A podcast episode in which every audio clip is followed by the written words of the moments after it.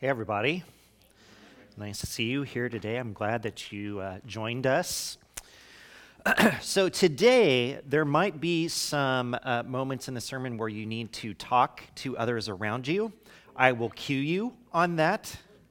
Uh, please don't just talk to others around you uh, while I'm talking. Kathy,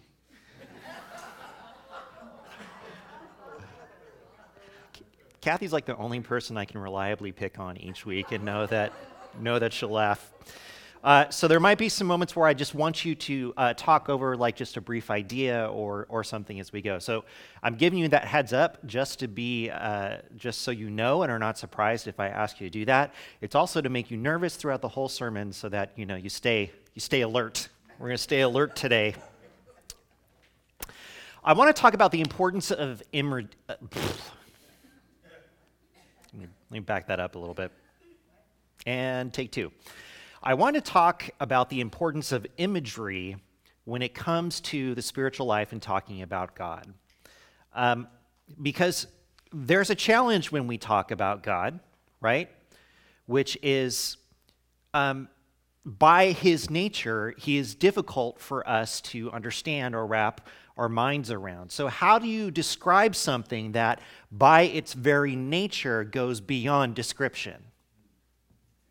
It's, it's hard to do. And so, what we have are basically a lot of images that help us to understand a little bit about God. So, I want you to talk amongst yourselves here for just a moment. And what are some images that we have that help us explain who God is? Talk about that for just a minute.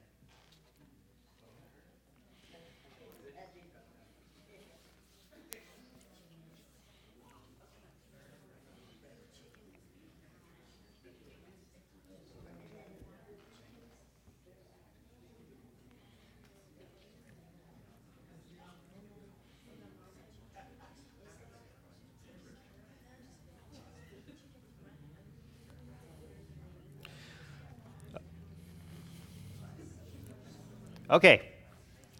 I heard chicken repeated so many times over here. um, so, what are some images that we use to explain who God is? Just, just throw one out. God in nature. Okay, so nature is a way that we might reflect on uh, the love that God has for us or his power. Okay, what else? Father. Father. Good. That's, that's a pretty standard image for God. Anything else?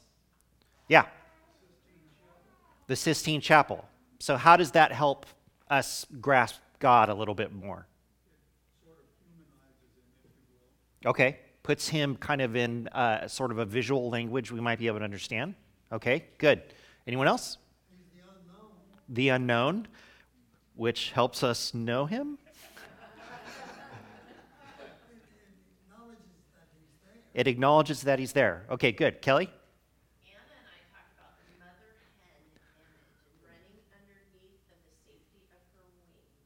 The mother hen and running underneath the safety of her wings. Good.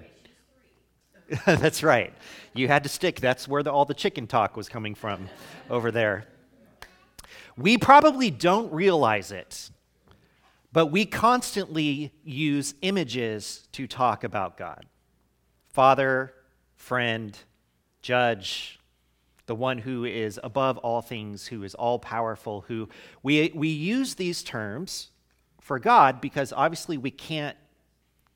If, I mean, think for a moment about how you would describe God without using imagery. It's pretty difficult, isn't it?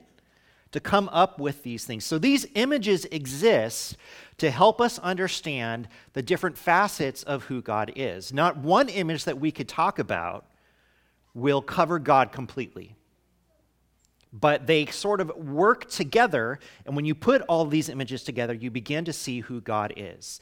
And imagery is used throughout the Bible to help put not only God, but all sorts of spiritual things into a context that will help us better understand. For example, you could say, um, My heart really wants God. Or you could say, As the deer pants for streams of water so my soul pants for you, my God. You could try to uh, describe the kingdom of God as something that is growing, and even though uh, it, it looks small at the time, it's going to become something bigger. Or you could be like Jesus and say, the kingdom of heaven is like a mustard seed, which a man took and planted in his field. Though it is the smallest of all seeds, yet when it grows, it is the largest of garden plants and becomes a tree, so that the birds come and perch in its branches. Jesus constantly used images to help us wrap our minds and to help the people he's speaking to wrap their minds around what it was he was trying to talk about. Why? Because it was difficult, some of the things he was trying to explain, and he knew that if people were going to get it, get the point of what he was trying to say, he had to give them some sort of picture, some sort of image to wrap their minds around. So the point is that frequently in Scripture, some, some things that are too deep to explain are given life through imagery so that we might be able to wrap our minds around small parts of it. Now, Paul, throughout the book of Romans, has used imagery to help explain really difficult concepts.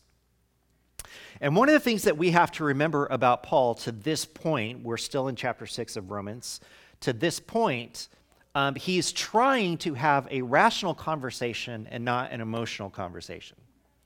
So he's still sort of in the process of explaining ideas and hoping that his audience will understand the concepts that he's talking about before he can move past those concepts to something else. So the images that he used are meant to be dramatic and to provide a, a really stark contrast. So let's go back over what we talked about last week in the first part of chapter 6. And if you have your Bibles, I invite you to open up to Romans chapter 6.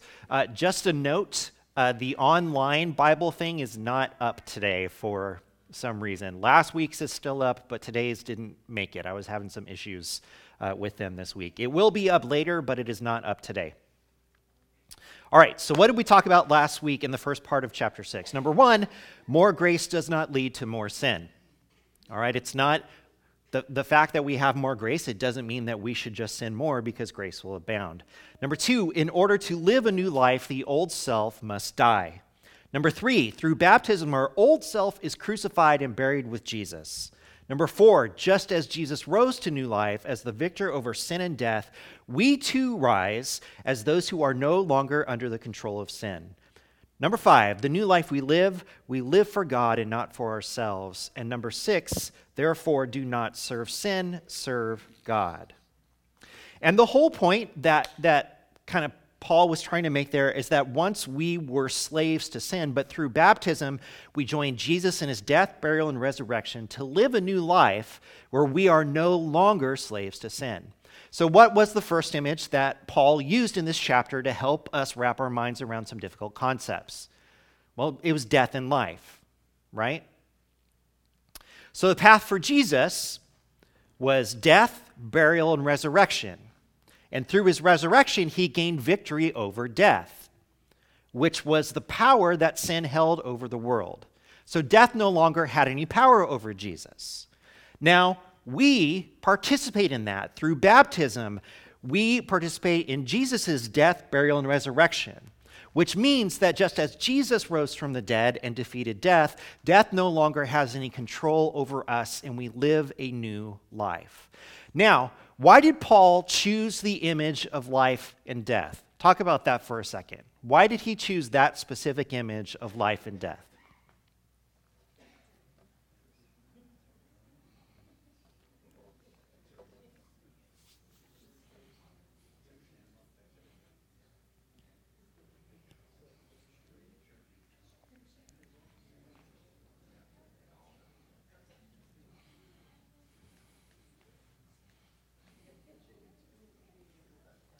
For those of you in line, you can talk to me as if I were talking back to you. Yeah, yeah. Oh, that's, yeah, that's a good point. I'm glad you said that. Okay, why did he use the images of death and life to explain what's going on here? Good, because everyone understands life and death. Good. And, and there's another really primary reason. Why else? What's that? It affects everyone. Good. Everyone can understand it. It affects everyone. And these are terms that are definitive. Death is the end of something, new life is the start of something. Okay? He needs this sort of definitive thing. So, why did Paul use this language? Well, number one, it literally happened to Jesus. But this thing that Jesus did in dying and raising again, those actions were definitive. They make a difference, as Randy said, once and for all. It, it, it changes everything. And because of that, Jesus made new life possible for us. And he wants us to understand that the person who was controlled by sin, what happened to them? They died. And they died to sin, and it goes away, and in their place, there is a new life. Not the old life. It's not like who you were before, just moved to a new address. The old you died, and there is now a new you. He needs us to see this transition not as something casual, but as something definitive and permanent death to the old, new life for us. So, the challenge of the Christian life is to learn to live as the new people we have become and to increasingly reject who we were before we came to know Jesus. So, how do we do that? Let's read today's passage. We're going to read the whole thing as we get started here today. Verses 15 through 23 of Romans chapter 6. What then? Shall we sin because we are not under the law but under grace? By no means. Don't you know that when you offer yourselves to someone as obedient slaves, you are slaves of the one you obey? Whether you are slaves to sin, which leads to death, or to obedience, which leads to righteousness. But thanks be to God that though you used to be slaves to sin, you have come to obey from your heart the pattern of teaching that has now claimed your allegiance. You have been set free from sin and have become slaves to righteousness. I am using an example from everyday life because of your human limitations. Just as you used to offer yourself as slaves to impurity and to ever increasing wickedness, so now offer yourself as slaves to righteousness leading to holiness. When you were slaves to sin, you were free from the control of righteousness. What benefit did you reap at that time from the things you are now ashamed of? Those things result in death, but now that you have been set free from sin and have become slaves of God, the benefit you reap leads to holiness, and the result is eternal life. For the wages of sin is death, but the gift of God is eternal life in Christ Jesus our Lord. How many of you heard verse 23? All on its own, right? And eh, we've talked about this before, but look at everything that's happening around that verse. It's complicated. And so, the first thing we need to address from this is that Paul uses some imagery here that we are not very comfortable with. And it's the concept of master and slave. Now, why are we not, not comfortable with these concepts? Well, for one thing, the entire thing has nothing but negative connotation, and for good reason. It's hard to put a master slave relationship into a positive spin. Because socially, culturally, historically, it has not been something that we even want to want to talk about. It's so it's so awful. So there's a ton of baggage that come with those two words. And this would have been true in the time that Paul wrote this letter as well. Slavery was in full effect in Rome. Uh, in fact, if families found themselves in uh, really difficult positions, they would actually sell their children into slavery to help pay a debt or something. I sometimes tell my kids that just to make sure they understand that they are living under our good graces. So it's quite possible that when Paul's readers heard this, they would have the same kind of reaction that we have to hearing the terms master and slave. So, why does Paul use a concept that he probably understood we're not going to like? Why, why would he use something that's so difficult for us to wrap our minds around. Why would he choose something that in the physical world we consider to be evil and to be avoided, something that, that takes away personhood, freedom, and ability to choose? Why would he use that to describe spiritual things? Well, we don't know exactly why Paul chose to use this.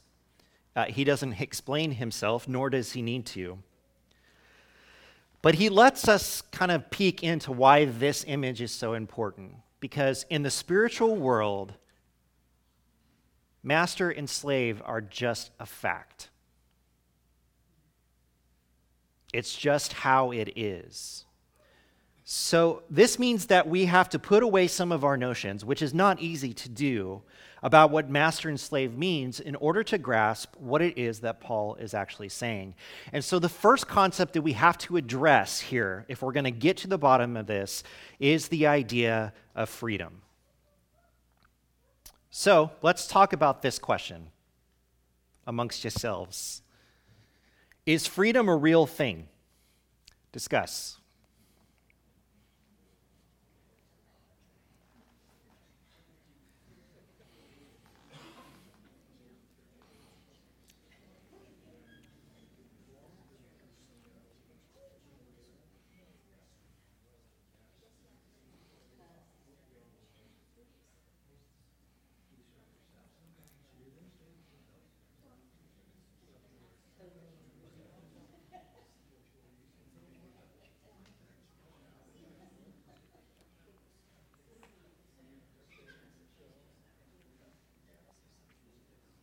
Okay.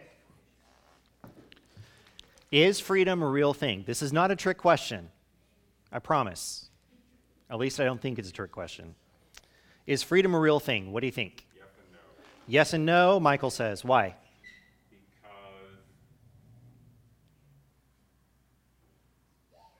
um, you are always obligated to do or act a certain way.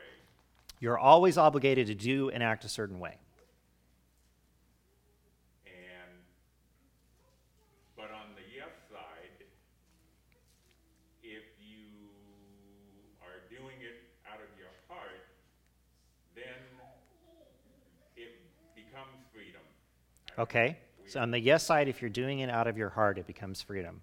See how much easier just it is just to stick with an image and not try to explain? right?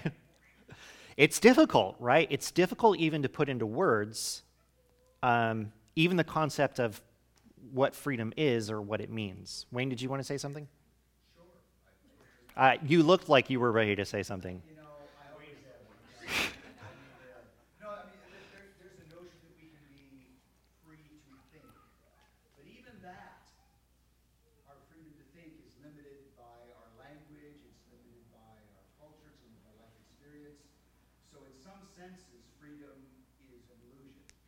Okay, so Wayne says, in some senses, freedom is an illusion because we are free to think, but even that is subject to limitations of different kinds. Don? I think you have levels of freedom. Levels of freedom. Okay?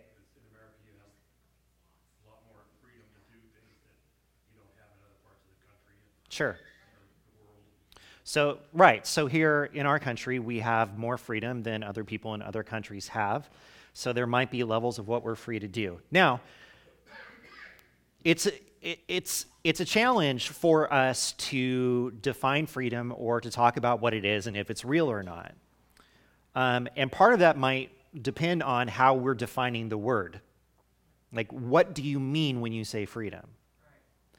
Um, we understand that freedom includes self determination, i.e., you get to make choices about things that you do.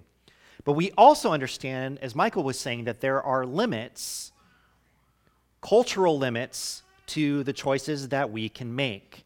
You don't get to run around doing whatever you want in any circumstance, unless you're two.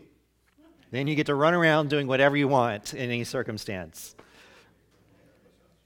We live in a free country, a country that really values freedom over a lot of different things, right? But our country has laws. And those laws apply to us and govern how we act. Um, now, we fight about that all the time in arguing about what law should be this, or we literally fight about freedom, about who can tell us what to do and who should or shouldn't be able to tell us what to do. And it's a very contentious subject for us. Nevertheless, we believe in the idea that all people should have freedom, even if we know that freedom has limits, which is what makes Paul talking about masters and slaves so hard for us.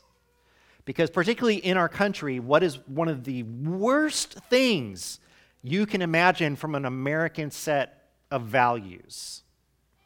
That someone's freedom is taken away. It's one of the worst things that we could talk about. And so we hear Paul say that there's servants and or, or there's there's masters and slaves, and it just it makes it's hard for us to wrap our minds around because he's challenging the very ideas of what we think life is and what life is about. So here's what Paul is asking, maybe in a more simplistic question than is freedom real? Can people ever truly be free, or is everyone a slave to something? And Paul's answer to that question is unequivocally that no one is free, period. Everyone has a master. In Paul's mind, though, there are only two options of what your master can be. You are either a slave to sin or you are a slave to obedience, righteousness, and God. Now, again, these are words we don't like, but here's what sets what Paul is talking about aside from other kinds of slavery in our traditional sense. You are a slave, but you get to pick your master. You get to pick your master. And there is a huge difference between the two masters. Huge. You get to choose, and your choice really matters. Why does he use such a strong example of master and slave? Well, he needs to to get us to wrap our minds around what he's talking about. So, if everyone is serving a master, how do you know what your master is? How do you determine what that is? Simple. People are a slave to whatever they choose to offer themselves to. Let's go back to verses 15 through 18. What then? Shall we sin because we are not under the law but under grace? By no means. Don't you know that when you offer yourselves to someone as obedient slaves, you are slaves of the one you obey, whether you are slaves to sin, which leads to death, or to obedience, which leads to righteousness. But thanks be to God that though you used to be slaves to sin, you have come to obey from your heart the pattern of teaching that has now claimed your allegiance. You have been set free from sin and have become slaves to righteousness. So here we see him building a, a little bit on what he was talking about uh, in chapter 6. Grace doesn't give you license to sin more um, or to continue living under the control of sin. Why? Because Jesus defeated sin and death, and it no longer has control of you. You live a new life. From verses 3 through 4 of chapter 6. Or don't you know that all of us who were baptized into Christ Jesus were baptized into his death? We were therefore buried with him through baptism into death, in order that, just as Christ was raised from the dead through the glory of the Father, we too may live a new life. Death, life. Definitive things that have happened to us. Therefore, he's making the point now that when you choose to sin, you are choosing to offer yourself back to sin and death, giving them power in your life again. Because you get to choose. Now, he needs to point out that grace does not free us to do anything we want. It doesn't provide us the opportunity to live free from all restrictions. Yes, you have freedom in a new life through Jesus, but freedom is not the exercise of unlimited spontaneity. Again, you're not two, right? It's not that exercise of being able to do whatever you want. It means, in this case, to be set free from the bondage of sin in order to live in a way that reflects the nature and character of God, which you could not do before Jesus. You see? Which you could not do. Bef- you were not free before Jesus to live the kind of life that God wants you to. Jesus gives you the power to live a different life. Amen? Yeah, He gives you the power to live a different life. So, freedom then, it means to be set free from the bondage of sin in order to live in a way that reflects the nature and character of God. So, you can choose, if you want, to be a slave to sin, to offer yourself to sin, or you can choose, because everyone has a master, to be a slave to righteousness and obedience, which leads to God. And in Paul's mind, there is no other possibility. There is no third choice, there is no fifth option, there are no uh, extra plans you can add to this. This is simply how it is. And the reason why he uses this master and slave is that he knows we can't understand what he's talking about any other way. In fact, he even says in verse 19, I'm using an example from everyday life because of your human limitations. In other words, I could say this to you in a different way, but if I did, you wouldn't get it. And what I really need you to get is that you're a slave period. You can have one of two masters. You get to choose. And you can tell who you've chosen based on who or what you are offering yourself to.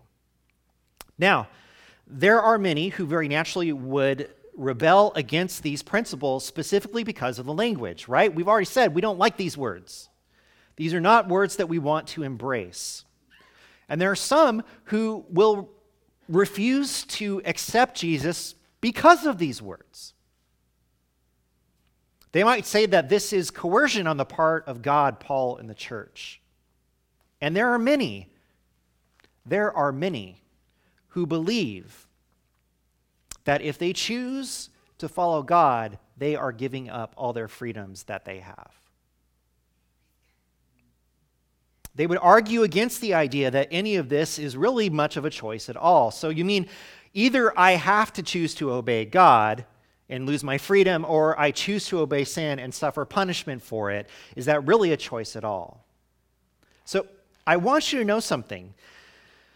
There are people who do not want to believe they are slaves to anything, and this will always be a sticking point.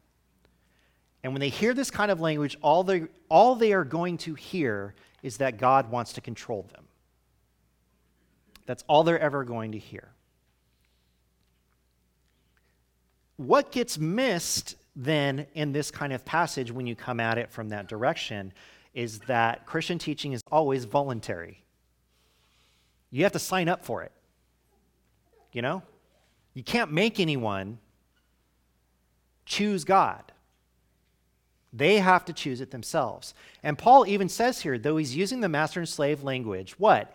You get to choose who you are going to serve. You just need to understand that the choice you make ultimately matters a whole lot because you get to choose your masters. There are benefits that come with choosing one or the other uh, verses 19b through 22. Just as you used to offer yourselves as slaves to impurity and to ever increasing wickedness, so now offer yourself as slaves to righteousness leading to holiness. When you were slaves to sin, you were free from the control of righteousness. What benefit did you reap at that time from the things you are now ashamed of? Those things result in death. But now that you have been set free from sin and have become slaves of God, the benefit you reap leads to holiness, and the result is eternal life. Paul is kind of agreeing with people that, you know what, really, there isn't much of a choice. There, there isn't. Uh, here's what you get to choose between you get to choose a master who is only going to bring shame to your life, and that story will end in death. Or You can choose a master who is completely different, who sets you free from the things that would control you and offers you eternal life. As a slave to sin, the only thing you got was death. But when you are set free from sin and become a slave of God, what you get leads to holiness and eternal life. We have to pay attention to how he says this, okay, because it's important. He's already made the point uh, previously that we can't achieve holiness on our own, that we do not receive eternal life on our own. It is only through Jesus that these things manifest. So hold on to that thought for a second. Because in the end, it all really does come down to verse 23. For the wages of sin is death, but the gift of God is eternal life in Christ Jesus our Lord. You can argue about slavery and freedom all you want, but this is the story. Now, here's what's interesting about this and everything that he's said prior in terms of us having a choice or having options. The wages of sin is death, which means what? As you sin, you are earning something, which ultimately leads to death. It sounds like a terrible retirement plan, if you ask me, but but the gift of God is eternal life in Christ Jesus our Lord, meaning that God gives it to you. You are not earning eternal life in Christ Jesus our Lord. God is giving it to you. All right, final questions. Is Paul saying that once we are in Christ, we have the ability to choose not to sin? The answer is yes. You, were, you had a 50 50 shot on it. You know, it's like, he is saying that. He is saying that you have the ability to choose. Okay? Is he saying that once we are baptized, we won't sin anymore?